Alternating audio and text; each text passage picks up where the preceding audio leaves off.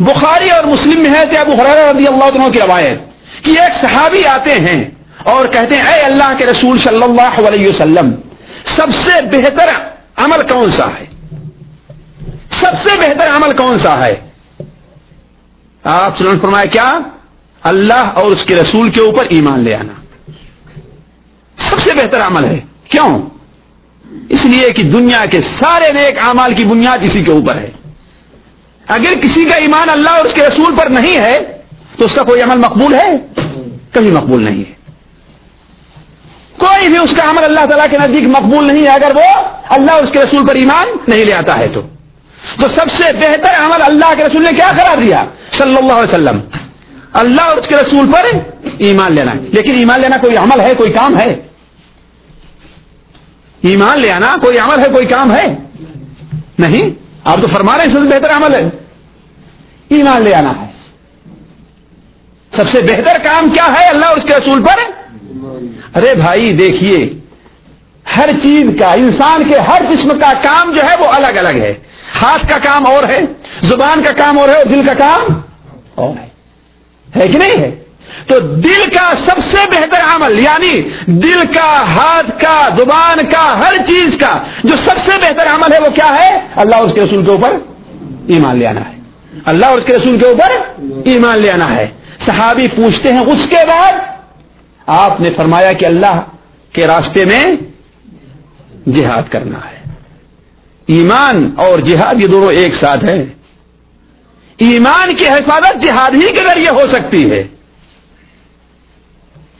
عموم متحدہ کے اندر سیٹ حاصل کرنے سے اسلام اور ایمان کی حفاظت نہیں ہو سکتی۔ ہے اس کی حفاظت جو ہوگی تو کس کے ذریعے ہوگی؟ جہادی کے ذریعے ہوگی۔ اس لیے آپ نے جہاد کی مثال کیا دی ہے؟ ضرورت السلام الاسلام۔ اسلام نما، ایک اونٹ کی سے تشبیح دی کہ اس کے کوہان کا سب سے اوپری حصہ کیا ہے وہ؟ جہاد ہے۔ یا کہہ لیجیے کہ قلعے کی سب سے اونچی اونچی چوٹی کیا ہے وہ؟ جہاد ہے۔ کیا؟ جس طریقے سے وہاں بیٹھ کر کے پورے پورے قلعے اور پورے شہر کی بات کی جا سکتی ہے، اسی طریقے سے جہاد کے اوپر عمل کر کے اسلام اور ایمان کی مکمل حفاظت ہو سکتی ہے۔ جو قوم جہاد کو چھوڑ دے گی، وہ قوم کبھی بھی امن سے، حفاظت سے اور کین سے نہیں رہ سکتی۔ اس لیے ہر مسلمان کے اوپر کم سے کم اتنا فرد اور واجب ہے کہ وہ اپنے دل کے اندر سچے دل سے جہاد کا جذبہ اپنے دل کے اندر رکھے۔ اگر یہ بھی اس کے دل میں نہیں رہ رہا ہے، تو اس کا مطلب یہ ہے کہ اس کا ایمان بہت بڑی بیماری کا شکار ہے، جس کے لیے علاج کی ضرورت ہے۔ اسی لیے قرآن مجید متعدد جگہ اللہ تبارک و تعالیٰ نے ایمان کو جہاد کے ساتھ بیان کیا۔ ہے انما المؤمنون الذين امنوا بالله ورسوله ثم لم يرتابوا وجاهدوا باموالهم وانفسهم في سبيل الله. اللہ کے مومن بندے حقیقی مومن تو وہ ہیں جو یہ کہتے ہیں کہ ہم ایمان لے اللہ پر اور اس کے رسول پر اور اس بارے میں کچھ شک اور شبہ سے کام نہیں لیا۔ وجاہدوا اور اللہ تعالیٰ کے راستے میں اپنے مالوں سے، مال سے اور اپنی جان سے جہاد کیا ہے۔ تو جہاد بڑی اہم چیز ہے۔ جہاد جو قوم چھوڑ دیتی ہے، وہ قوم ذلت، رسوائی پستی کی زندگی بسر کرتی جو بھی قوم جہاد کو چھوڑ دے، لڑائی کو چھوڑ دے، وہ قوم دلیل اور خوار ہو کر کے رہ جایا کرتی ہے۔ آج مسلمانوں کی ذلت کا جو سب سے بڑا سبب ہے، اس لیے یہی ہے کہ اس نے جہاد کو چھوڑ دیا ہے۔ اللہ کے رسول صلی اللہ علیہ وسلم نے اسی لیے جہاد کی کتنی اہمیت بیان فرمائی ہے۔ ایک بار آپ صلی اللہ علیہ وسلم نے حضرت ابو سعید خدی رضی اللہ تعالی شاد فرمایا کہ جو انسان جو انسان رضی تو بلّہ ربا وبل اسلام دینا وب محمد النبیہ کہتا ہے وہ جنت میں داخل ہوگا۔ اگر اگر مجھ سے حدیث کے الفاظ میں کچھ بھول نہیں ہو رہی ہے تو۔ حضرت ابو سعید خدی نے فرمایا کہ اللہ کے رسول دوبارہ کہیے آپ۔ دوبارہ فرمائے بڑی اچھی لگی یہ بات۔ کہ لا الہ ہاں، رضی تو بلّہ ربا وبل اسلام دینا وب نبیہ کہنے سے جنت میں جائے۔ آپ نے فرمایا، لیکن دیکھ لو، اس کے علاوہ ایک کام اور ہے۔ اس کے علاوہ ایک کام اور ہے کہ اس کام کے کرنے سے اللہ تعالیٰ اسے جنت میں اتنے درجات دیں گے اور اتنی بلندی ہوگی جو ان درجات کے اندر ہے۔ جتنی بلندی زمین اور آسمان کے بیچ پہ ہوا کرتی ہے۔ اور وہ کون ہے؟ اللہ تعالیٰ کے راستے میں جہاد کرنا ہے۔ اسی لیے آپ نے فرمایا، ان نفل جنت میت درجہ۔ جنت کے در کتنے درجے ہیں؟ کل جنت کے درجات کتنے ہیں؟ جنت کے کل طبقات کتنے ہیں؟ کتنے درجات ہیں جنت کے؟ پانچ سو۔ ہو سکتا ہے؟ یقین سے نہیں کہا جا سکتا۔ کیوں؟ اس لیے کہ کسی صحیح حدیث کے اندر جنت کے تمام درجات بیان نہیں کیے گئے۔ البتہ حضرت عائشہ رضی اللہ تعالی سے سے پتا چلتا ہے، ان کے قول کے مطابق کہ جنت کے اتنی درجے ہیں یا اتنی سیڑھیاں ہیں جتنی آیتیں قرآن مجید کے اندر موجود ہیں۔ لیکن یہ سو درجے جو کہ ان فل جنت میں تو درجہ، جنت کے سو درجے ہیں، یہ کس کے لیے ہیں؟ اللہ للمجاہدین فی سبیل۔ اللہ تعالیٰ کے راستے میں جہاد کرنے والوں کے اللہ تیار کر رکھی ذرا دیکھیں، صرف سو درجے کس کے لیے ہیں؟ اللہ تعالیٰ کے راستے میں جہاد کرنے والوں کے لیے۔ اور ہر درجے کے بیچ کے اندر کتنی دوری ہے؟ زمین اور آسمان کی۔ کہاں ہے وہ؟ تصور کر سکتا ہے انسان۔ نہیں نہ دیکھا ہے، لیکن ایمان ہے۔ ایمان ہے۔ اللہ تعالیٰ قرآن مجید میں کیا اشاعت فرماتا ہے؟ سابقوا الى مغفرت من ربكم وجنة عرضها السماوات والارض۔ بہو، اللہ کی مغفرت کی طرف اور رحمت کی طرف۔ اور اس جنت کی طرف جس کی پہنائی زمین اور آسمان کے برابر ہے، سبحان اللہ۔ اسی لیے جس کا ایمان پختہ ہوتا ہے، وہ قربان جاتا ہے اس کے اوپر۔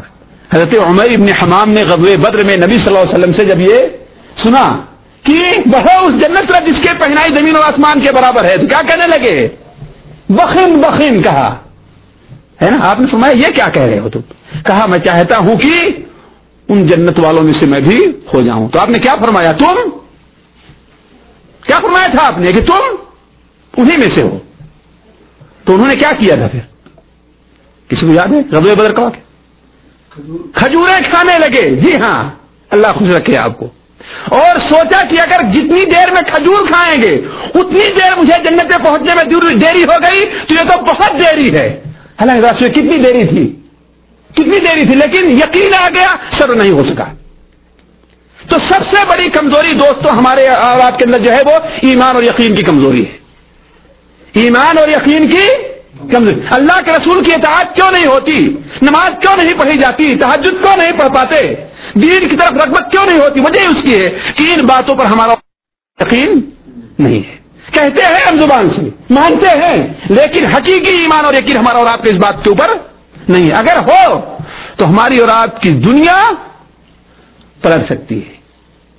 ہماری اور آپ کی دنیا پلٹ سکتی ہے۔ ذرا دیکھیں۔ ایک مثال ایسے خزینہ بن ثابت رضی اللہ جیسے ابو داؤ شریف کے اندر روایت ہے۔ ان کے بارے میں آتا ہے کہ کہیں سفر میں اللہ کے رسول صلی اللہ علیہ وسلم کے ساتھ تھے۔ آپ صلی اللہ علیہ وسلم کے ساتھ کسی سفر میں تھے۔ آپ صلی اللہ علیہ وسلم نے اس سفر میں کسی بدو سے بدو جاتے ہیں نا آپ لوگ۔ اچھا سابقہ ہوگا آپ ان لوگوں سے۔ ہے کہ نہیں ہے؟ ان کے وعدے سے اور ان کے بس بات یہی تک رہتی ہے اچھا سابقہ ہوگا۔ تو آپ نے اس سے جو ہے ایک اونٹ خرید گھوڑا خرید لیا اور کہا کہ ٹھیک ہے، ہمارا تمہارا معاملہ طے ہے۔ ایسا کرتے ہیں کہ یہ چل کر کے آگے تمہیں پیسہ دے دیتے ہیں، جیسے کہ عام طور پر ہوتا ہے۔ راستے میں اچھا صحابہ کرام کو اس سودے کا علم نہیں تھا۔ اس سودے کا علم صحابہ کرام کو نہیں تو ورنہ کوئی سودا کرتا ہی نہیں۔ تو راستے میں لوگوں کو گھوڑا بڑا اچھا لگا، تو ہر آدمی اس کی قیمت لگانے لگا۔ یہاں تک کہ ایک نے اتنی قیمت لگا دی جو نبی صلی اللہ علیہ وسلم کی لگائی ہوئی قیمت سے بڑھ کر کے تھی۔ اب اسے لالچ آ گیا تب دکھ ہو۔ اسے لڑک پڑ گئی۔ تو وہ کہتا ہے کہ یا محمد یا محمد۔ اللہ صلی علی محمد۔ اگر آپ کو یہ گھوڑا خریدنا ہے تو خرید لیجیے وہ تو میں بیچ دیتا ہوں۔ نے کہا، اللہ کے بدلے ہمارا تمہارا معاملہ طے نہیں ہوا ہے۔ کہا، نہیں، ہمارا کوئی معاملہ طے نہیں ہوا۔ ہمارا آپ کا کوئی معاملہ کہا کہ ارے بندے، طے ہوا ہے معاملہ۔ کہا کہ ہمارا کوئی معاملہ طے نہیں ہوا کہا گواہی پیش کرو۔ جسے کہتے نا، کہاں لکھا ہوا اللہ کے پیش بتاؤ۔ کوئی معاملہ آپ کا اختلاف ہو تو کیا کہتے ہیں؟ کہاں لکھا ہے بتاؤ۔ ہم نے لکھ دیا ہے تم کو کہ ہم نے تم سے اتنے پیسے لے لیے۔ تو اللہ کے سن فرمایا کہ گواہی تو نہیں ہے۔ صحابہ کرام نے عرض کیا، ارے بھائی بدبخت، اللہ کے رسول فرما رہے ہیں، سچ فرما رہے ہیں۔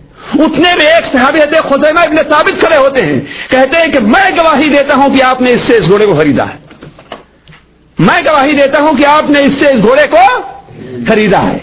آپ صلی اللہ علیہ وسلم خوش ہوئے اور کہا کہ خزیمہ، تم تو وہاں تھے نہیں، کیسے گواہی دے رہے ہو؟ تم تو وہاں موجود نہیں تھے، لیکن کیسے گواہی دے رہے ہو؟ کہا، اے اللہ کے رسول صلی اللہ علیہ وسلم، مجھے آپ کی بات پر یقین اور اعتماد ہے، اس لیے میں یہ گواہی دے دے رہا ہوں۔ آپ نے اس کے بعد ان کی گواہی کو دو گواہی کے برابر کرا دیا۔ اسی لیے صحابہ کرام انہیں کیا کہتے تھے شہ صرف سو رہے ہیں۔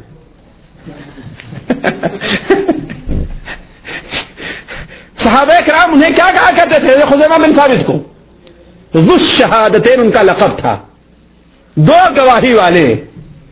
اسی لیے جب حضرت بکر صدیق رضی اللہ تعالیٰ زمانے میں قرآن اکٹھا ہونے لگا قرآن جمع کیا جانے لگا تو حضرت زید ابن ثابت کو اور ایک صحابی کو اور آپ حضرت ابکر صدیق نے حضرت عمر نے طے کر دیا تھا رضی اللہ تعالیٰ نما کہ قرآن کو اکٹھا کرے، ہے نا؟ اور اگر کوئی آدمی کوئی ایسی آیت لے کر کے آتا ہے جو تمہارے پاس موجود نہیں ہے، تو اس وقت تک اس سے اس آیت کو قبول نہ کرنا جب تک کہ دو گواہی وہ لا کر کے پیش نہ کرے۔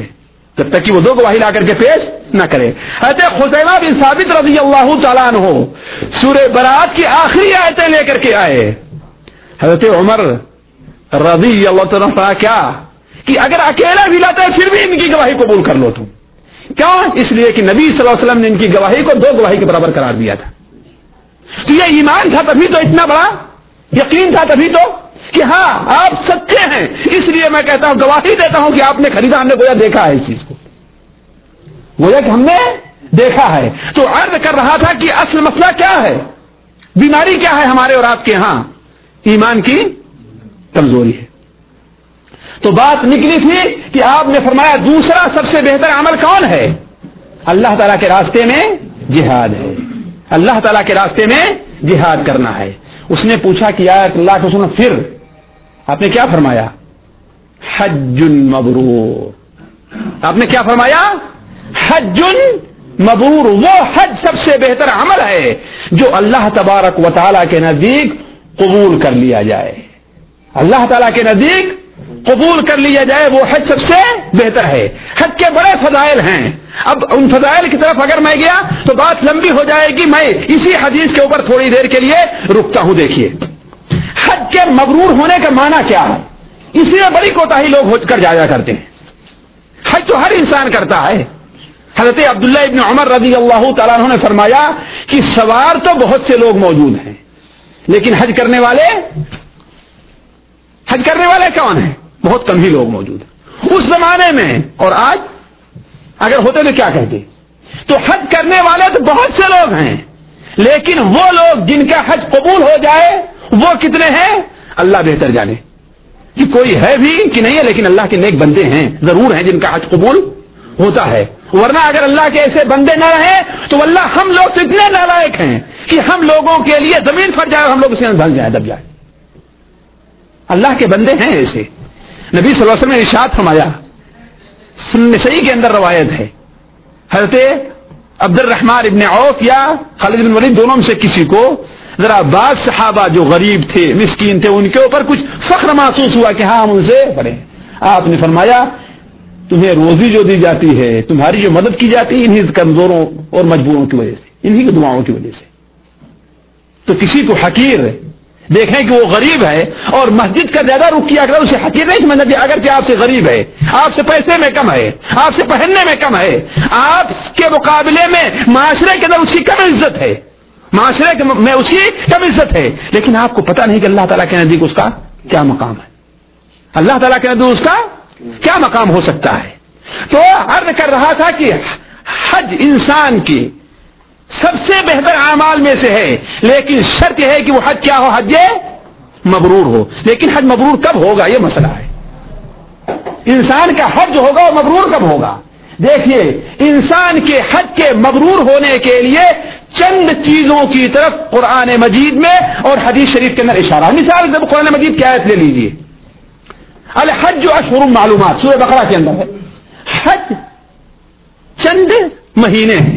وہ کون کون سے مہینے ہیں حج کے؟ الحج جو اشہر معلومات۔ حج کے چند مہینے ہیں، وہ کون سے مہینے ہیں؟ حج کے مہینے کون کون سے ہیں؟ بولے بھائی، حج کے مہینے نہیں جانتے آپ لوگ۔ کون کون ہیں؟ تو دل حج تو ایک ہی مہینہ ہے نا۔ اللہ تعالیٰ چند مہینے ہیں۔ حج کے معلوم مہینے وہ کون کون سے ہیں؟ سبحان اللہ اشہر حج جو ہے، تین ہیں۔ بلکہ دو مہینہ دس دن اشور حج ہیں۔ یا تین مہینے اشور حج ہیں۔ کون؟ شوال ریقادہ اور دلحجہ کون کون سے مہینے اشور حج ہے شوال ریقادہ اور دلحجہ مطلب یہ ہوا کہ اگر کوئی آدمی رمضان میں حج کا احرام باندھتا تو اس کا حج احرام صحیح نہیں ہے۔ کا احرام باندھنا کب سے باندھا جائے گا؟ شوال سے باندھا جا سکتا ہے۔ تو حج کے مہینے کون ہیں؟ یہ تین ہیں، شوال ذیقادہ اور ذلحجہ الحج اشہر معلومات۔ فمن فرض فیہن الحج فلا رفت ولا فسوق ولا جدال فی الحج۔ یہ تین چیزیں حج کے مبرور ہونے کے لیے شرط ہے اگر یہ چیزیں نہیں پائی گئی تو انسان کا حج مقبول نہیں ہے اللہ تعالیٰ کے نزدیک۔ اس کا فریضہ ضرور ادا ہو جائے گا کہ اللہ دن کے مت مجھ پر مواخذہ نہیں کرے گا کہ ہاں بھائی چلو تم نے حج کیوں نہیں کیا؟ لیکن حج کے اوپر جو ثواب ملتا ہے، حج کا سب سے بڑا ثواب ہم میں سے کوئی بھائی بتا سکتے ہیں کون سا بہت بڑا ثواب ہے حج کا؟ سب سے بڑا ثواب حج کا جو آپ نے سنا ہو۔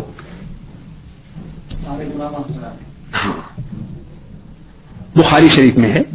من حج ولم یرفس فلم یرفس ولم یفسو جس نے حج کیا اور حج کے اندر بے حیائی کی باتیں نہیں کی۔ بے حیائی مراد کیا ہے؟ بے حیائی کی باتیں کیا ہیں؟ زنا کی۔ عورت سے ملنے وغیرہ کی جو باتیں ہوا کرتی ہیں۔ اور وہ لوگ اس میں شریک ہیں جو جا کر کے گانے وغیرہ وہاں سنا کرتے ہیں۔ فلمیں وغیرہ وہاں پر دیکھا کرتے ہیں۔ جاتے ہیں حج کرنے کے لیے اور مسلسلات چل رہے ہیں۔ اور آج کل تو نوز باللہ من ذالک یہ بڑا آ گئی ہے ڈش انٹینا کی۔ وہاں پہنچ کر کے بھی دنیا کی ساری برائیاں نہیں چھوڑتے ہیں لوگ۔ تو تمام فلم یار اس نے بے حیائی کی باتیں نہیں کی۔ ولم یفسق اور فسق کا کام بھی نہیں کیا۔ اور اس نے فسق کا کام بھی نہیں کیا۔ فسق کا کام کیا ہے؟ فسق کا کام کس کو کہتے ہیں؟ وہ کام جو گناہ کبیرہ، گناہ کو ہو۔ گالی دینا فسق ہے۔ کسی کا حسد رکھنا فسق ہے۔ کینا رکھنا یہ فسق ہے۔ مسلمان کا کینا اور حد رکھنا گناہ کبیرہ میں داخل ہے۔ اسے توبہ کرنی چاہیے انسان کو۔ جھوٹ بولنا فسق ہے۔ مسلمان سے لڑائی کرنا فسق ہے۔ داڑھی اڑانا یہ بھی فسق میں داخل ہے۔ کسی کو دھکا دے دینا یہ بھی فسق میں داخل ہے۔ کسی کی غیبت اور چگلی کرنا یہ بھی فسق میں داخل ہے۔ وہاں بیٹھ کر کے۔ فلم یا کچھ ولم اس نے فسق کا کام نہیں کیا۔ تو اپنے حج سے ایسے ہی واپس آتا ہے۔ گویا کہ اس کی ماں نے اسے ابھی جنا ہے۔ اسی لیے ایک نقطہ بتا دوں ذرا غور کر لیں آپ لوگ۔ اگر کسی نے کسی حاجی کو اس حال میں خواب میں دیکھا کہ وہ بالکل مدرزاد ننگا ہے مدرزاد ننگا ہے، حاجی کو خواب میں دیکھا، اور خواب دیکھنے والا اگر انشاءاللہ پاک باد نمازی ہے۔ مومن ہے تو اسے جس کے جس کو حج جس کو اس حالت میں دیکھا ہے، اسے جا کر کے خوشخبری دے دینی چاہیے کہ اللہ نے تمہارے حج کو قبول کر لیا ہے۔ کیوں؟ اس لیے کہ اس حال میں اسے دیکھا ہے کہ اس حال میں وہ اس کی ماں نے اسے جنا ہے۔ تو اگر کسی حال نے کسی حاجی کو اس حال میں دیکھا کہ وہ بالکل مادرزاد ننگا، اس کے اوپر کوئی کپڑا نہیں ہے، تو اس کا مطلب کیا ہے؟ کہ اللہ تعالیٰ نے اس کے حج کو قبول کر لیا ہے۔ اللہ نے اس کے حج کو قبول کر لیا ہے۔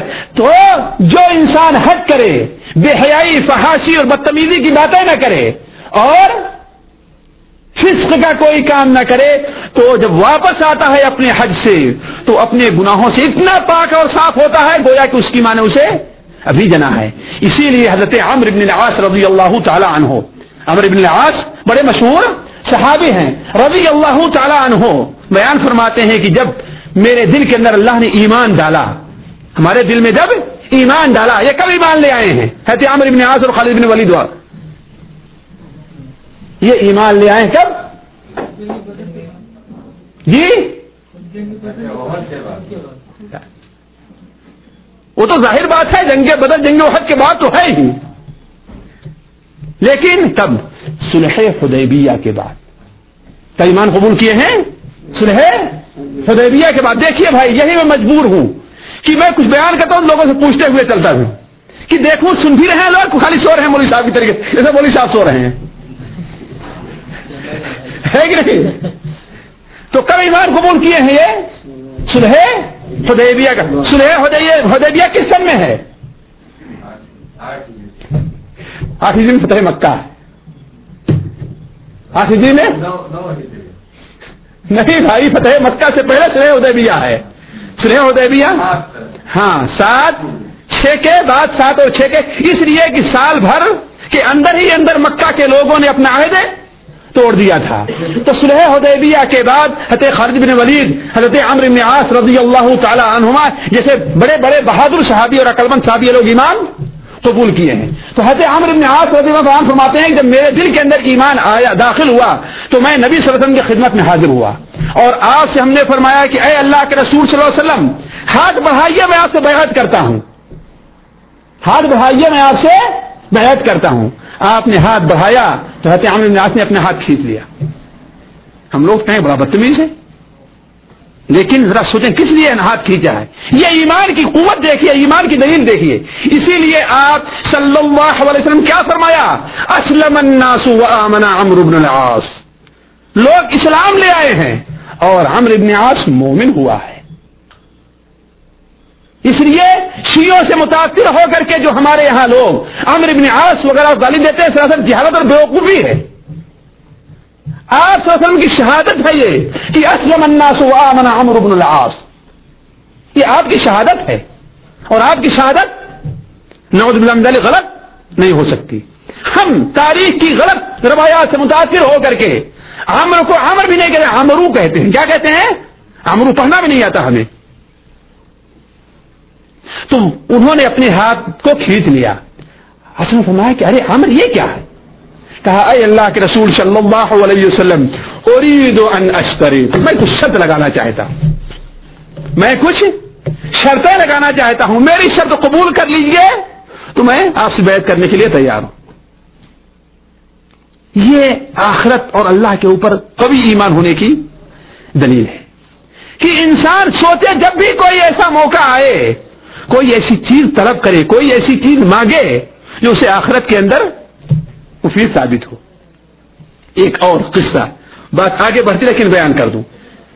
مسرت ابو یالا وغیرہ میں حضرت ابو موسا آسری رضی اللہ تعالیٰ سے مروی ہے۔ وہ بھی بڑا بدبو سے متعلق ہے آپ لوگ ان سے بدن نہ ہو ہے کہ نہیں ہے؟ مسرت ابو یالا میں حضرت ابو موسا آشاری رضی مروی ہے اور علامہ البانی نے صحیح میں اس کو رکھا اور صحیح قرار دیا ہے اس کو۔ میں اللہ کا شکر ہے، کوشش کرتا ہوں اور یہ میری عادت ہے کہ میں کوئی ضعیف حدیث کسی کے اپنے درس کے اندر نہیں بیان کرتا۔ جب تک مجھے علماء کے اخبار اس سلسلے میں معلوم نہیں کہ حدیث صحیح ہے نہیں، میں اس کو بیان نہیں کرتا۔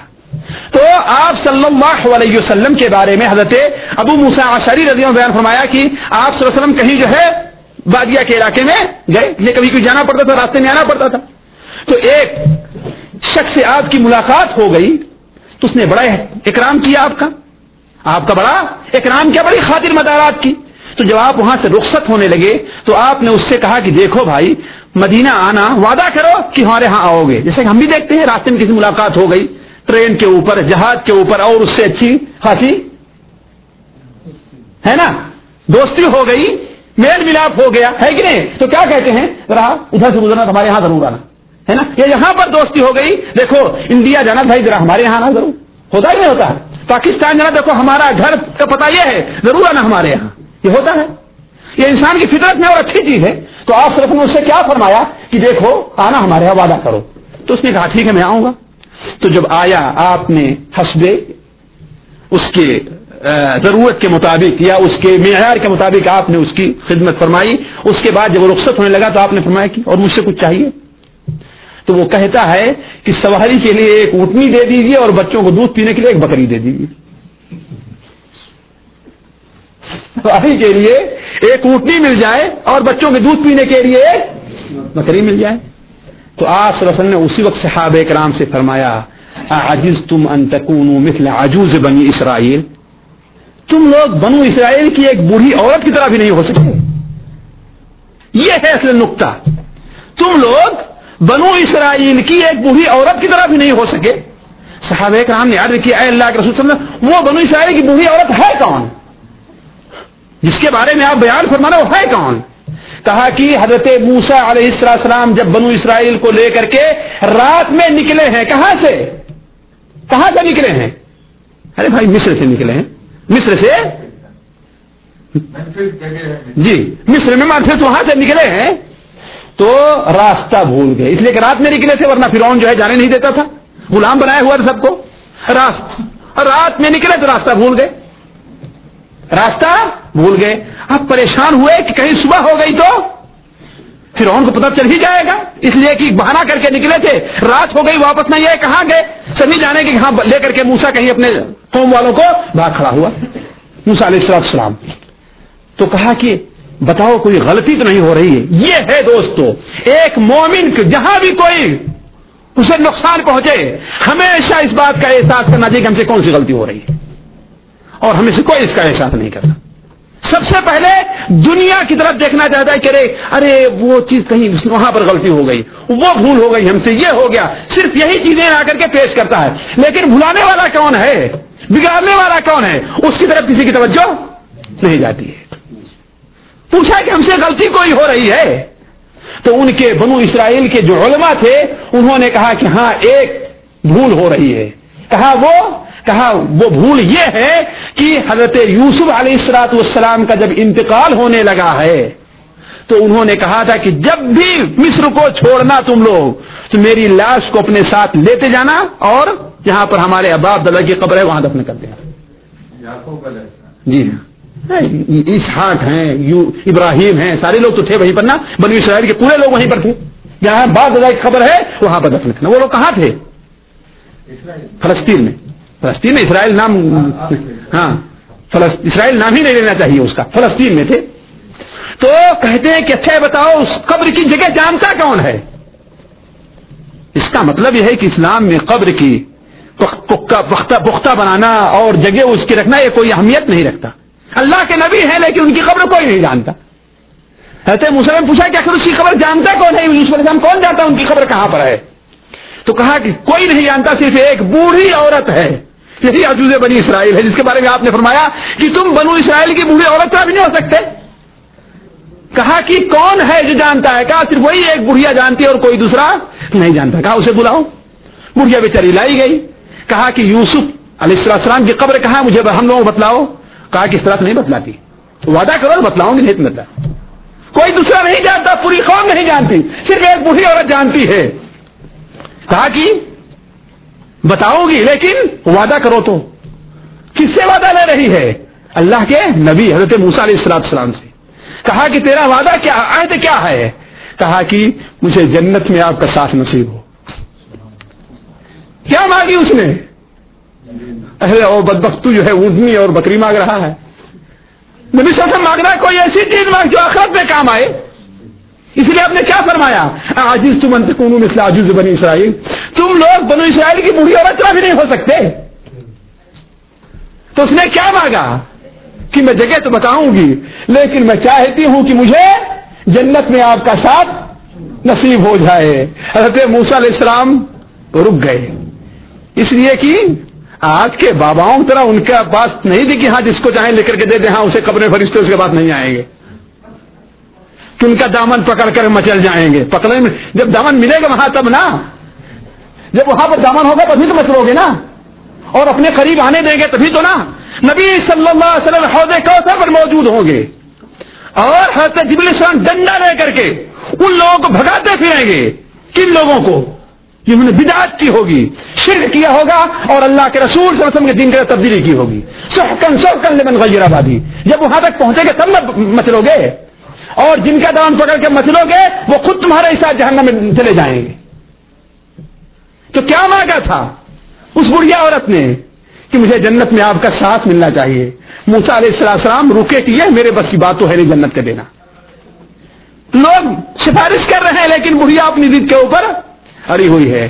اللہ تبارک و تعالیٰ کی طرف سے وہی آتی ہے کہ اے موسا اس کا عہد دے دو۔ کہہ دو کہ ہاں جنت میں تجھے میرا ساتھ ملے گا۔ تجھے جنت میں میرا ساتھ ملے گا۔ نتیجہ یہ ہے کہ وہ لے کر کے گئی جھیل کے پاس اور جھیل سے تھوڑا سا بہ کر کے ایک گڈھے کے اندر پانی آ رہا تھا۔ اس بڑھیا نے کہا، اس پانی کو الچو یہاں سے، ہٹاؤ یہاں سے۔ پانی کو یہاں سے ہٹا دو۔ اور جب پانی ہٹا دیا گیا، کہا کہ یہاں پر قبر کو یہاں پر زمین کو کھودو۔ جب زمین کھو دی گئی تو وہیں سے یوسف علیہ السلام کی لاش برامد ہوئی۔ کیوں؟ اس لیے کہ انبیاء کی لاش کو قبر زمین نہیں کھاتی۔ انبیاء کی لاش کو زمین نہیں کھاتی۔ الانبیاء احیاء فی قبورہم یصلون اور آپ رسمہ ان اللہ حرم علی الارض اشد الانبیاء اللہ تعالی زمین کے اوپر انبیاء کے جسموں کو برباد ہاں، سلانا گرانا حرام قرار دیا ہے۔ اور انبیاء اپنی قبروں کے اندر زندہ ہیں اور نمازیں پڑھتے ہیں۔ لیکن زندگی کہاں کی ہے یہ؟ قبر کی ہے۔ دنیا کی زندگی سے کوئی تعلق نہیں ہے۔ اسی اور راوی فرماتے ہیں جب حضرت یوسف کو نکالا گیا، تو جیسے ہی باہر لاتے ہیں، اب دیکھتے ہیں کہ ہاں یہ راستہ سیدھا جا رہا ہے، سب کو دکھائی دینے کا راستہ۔ اب تک بھٹک رہے تھے۔ کیوں؟ اس لیے کہ ایک کوتا ہو رہی تھی۔ یہ دیکھیے، اللہ کی نافرمانی کتنی بڑی خرابیوں کے سبب بنتی ہے۔ مسلمانوں کے اوپر جو بھی مصیبت ہے، وہ صرف اللہ تبارک و تعالیٰ کی نافرمانیوں کا نتیجہ ہے۔ ہندوستان میں ہے تو، پاکستان میں کئی بھی ہے، جتنی مصیبتیں مسلمانوں پر آ رہی ہیں، یہ سب ان کے اپنے ہاتھوں کی کمائی ہے۔ اس میں کسی دوسرے کو برا بھلا کہنے کی گنجائش نہیں ہے۔ اپنی اصلاح کر لو۔ اپنے دین سے تم ہٹے ہو۔ اسی لیے علامہ شبلی نعمانی نے کہا ہے کہ ایک گل مچا ہوا ہے کہ مسلم ہے خستہ دل۔ پوچھے ذرا کوئی ایک مسلمان ہے کہاں؟ ایک گل مچا ہوا ہے کہ مسلم ہے خستہ دل پوچھے ذرا کوئی ایک مسلمان ہے کہاں؟ کہتے ہیں لوگ ہائے مسلمان تباہ ہیں۔ کہتے ہیں لوگ ہائے مسلمان تباہ ہیں۔ ہم کہتے ہیں کہ ہائے مسلمان ہیں کہاں؟ کہاں ہے مسلمان؟ لا کے دکھلاؤ تو۔ تو پتہ نہیں کہاں سے بات نکلی تھی، حج سے متعلق بات ہو رہی تھی۔ جی۔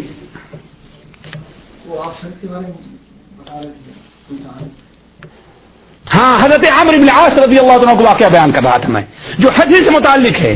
تو حضرت عامر بن عاص نے فرمایا کہ اے اللہ کے رسول، میں اس شرط پر بیعت کروں گا کہ میں جو شرط لگا رہا ہوں وہ پوری ہو جائے تو۔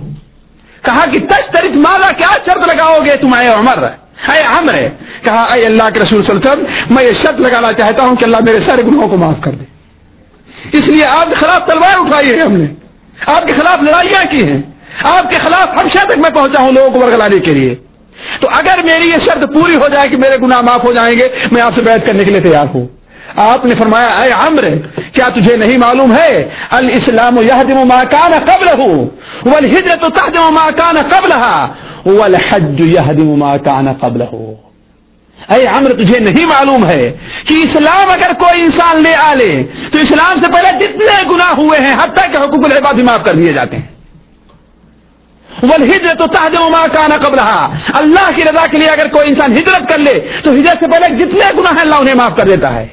اور اگر اللہ کی رضا کے لیے کوئی انسان حج کر لے، تو حج سے پہلے کے جتنے گناہ ہیں، اللہ تعالیٰ انہیں معاف کر دیتا ہے۔ بشرطے کہ وہ حقوق العباد میں سے نہ ہوں۔ بشرطے کہ حقوق العباد میں سے نہ ہو کسی کو گالی نہ دیا ہو، کسی کو مارا نہ ہو، کسی کا مال نہ لوٹا ہو، کسی کا مال نہ ہڑپ کیا ہو۔ اگر یہ چیزیں نہیں پائی جاتی ہیں، تو یقین مان لے گا سنت کے مطابق کوئی انسان حج کر رہا ہے، تو اللہ تعالیٰ اس کے حج کو قبول کر لے گا۔ تو بات آئی اس آیت تک کہ اللہ کے رسول اللہ تعالیٰ ارشاد فرماتا ہے کہ فمم فرد ہند الحج۔ ان مہینوں کے اندر جو انسان حج کو فرد کر لے، تو فلا رفت بے حیائی کوئی بات نہیں ہونی چاہیے۔ ولا فسوقا، گناہ کا کوئی کام نہیں کرنا چاہیے۔ لیکن ہماری عام طور پر باتیں دیکھ لیجیے جا کے خیموں میں دیکھ لیجیے کیسی باتیں ہوتی رہتی۔ حتیٰ کہ مجھے یاد آ رہا ہے جس سال ہم نے حج کیا تھا، کچھ بدبختوں کو عرفات کے میدان میں پتے کھیلتے ہم نے دیکھا ہے۔ یہ اللہ کے لیے حج ہو رہا ہے۔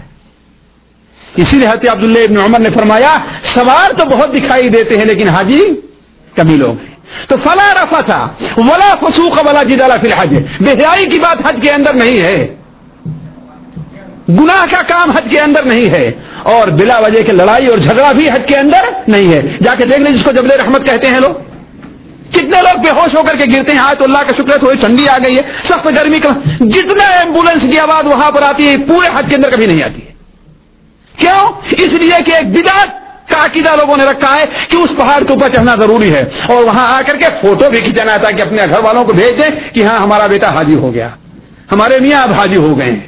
اور وہاں سے خط خط میں لے کر کے آتا ہے، الحاج فلاں صاحب۔ تو کہہ دیا گیا آپ کو حاجی۔ حج قبول ہوتا ہے یا نہیں ہوتا ہے یہ اللہ بہتر جانتا ہے۔ تو حج کرنے کا مقصد یہ ہے کہ بات لمبی ہو گئی، میں نہیں چاہتا تھا کہ حج کی قبولیت کے لیے ضروری یہ ہے کہ انسان اللہ کی رضا کے لیے حج کرے، گناہوں سے پرہیز کرے، مال جو لے کر کے جائے وہ حلال مال لے کر کے جائے۔ کسی کے اوپر ظلم کیا ہے، کسی کا مال ہڑپ کیا ہے، تو اسے ادا کر کے جائے۔ اور حج کے ایام میں بھی انسان جو حج کرے، وہ نبی صلی اللہ علیہ وسلم سنت کے مطابق حج کرے۔ اور حج کو برباد کرنے والی جتنی چیزیں ہیں یعنی گناہ کے، بے حیائی کے، جدال کے، لڑائی کے، ان تمام کاموں سے پرہیز کرے، اگر یہ کر لیا تو اس کا حج مقبول ہے، ورنہ صرف سواری اس کے حصے میں آئے گی، حد اس کے حصے میں نہیں آئے گا۔ اللہ تبر تعالیٰ سے دعا ہے کہ اللہ تعالیٰ ہم میں سے ہر شخص کو، اللہ کے رسول کی سنت کے مطابق حج کرنے کی توفیق عطا فرمائے۔ اللہ تعالیٰ ہمارا اور آپ کا یہاں پر اکٹھا ہونا قبول کرے۔ یہاں جمع ہونے کی برکت سے اللہ تعالیٰ ہمارے اور آپ کے گناہوں کو معاف کر دے۔ اللہ تعالیٰ مسلمانوں کے مسائل کو حل کر دے۔ اللہ تعالیٰ مسلمان مجاہدین کی مدد فرمائے۔ اللہ تبارک و تعالیٰ مسلمانوں کے خلاف جو تدبیریں ظالم لوگ کر رہے ہیں، اللہ تعالیٰ ان تمام تدبیروں کو انہی کی ہلاکت اور بربادی کا سبب بنا دے۔ اللہ تعالیٰ ان کے جہازوں کو گرا دے، اللہ تعالیٰ ان کے ہتھیار کو انہی کے ہاتھوں کے اندر پھوڑ دے۔ اللہ تبارک و تعالیٰ ان کے اوپر اپنی طرف سے ایسی مصیبتیں نازل فرما کہ وہ صرف اپنے کے اندر مشغول ہو جائیں اور مسلمانوں کی طرف توجہ کرنے کا انہیں موقع نہ ملے۔ ربنا تقبل منا انك انت السميع العليم وتب علينا ان محمد وبارک وسلم۔ اب اگر کوئی بھائی سوال کرنا چاہتے ہیں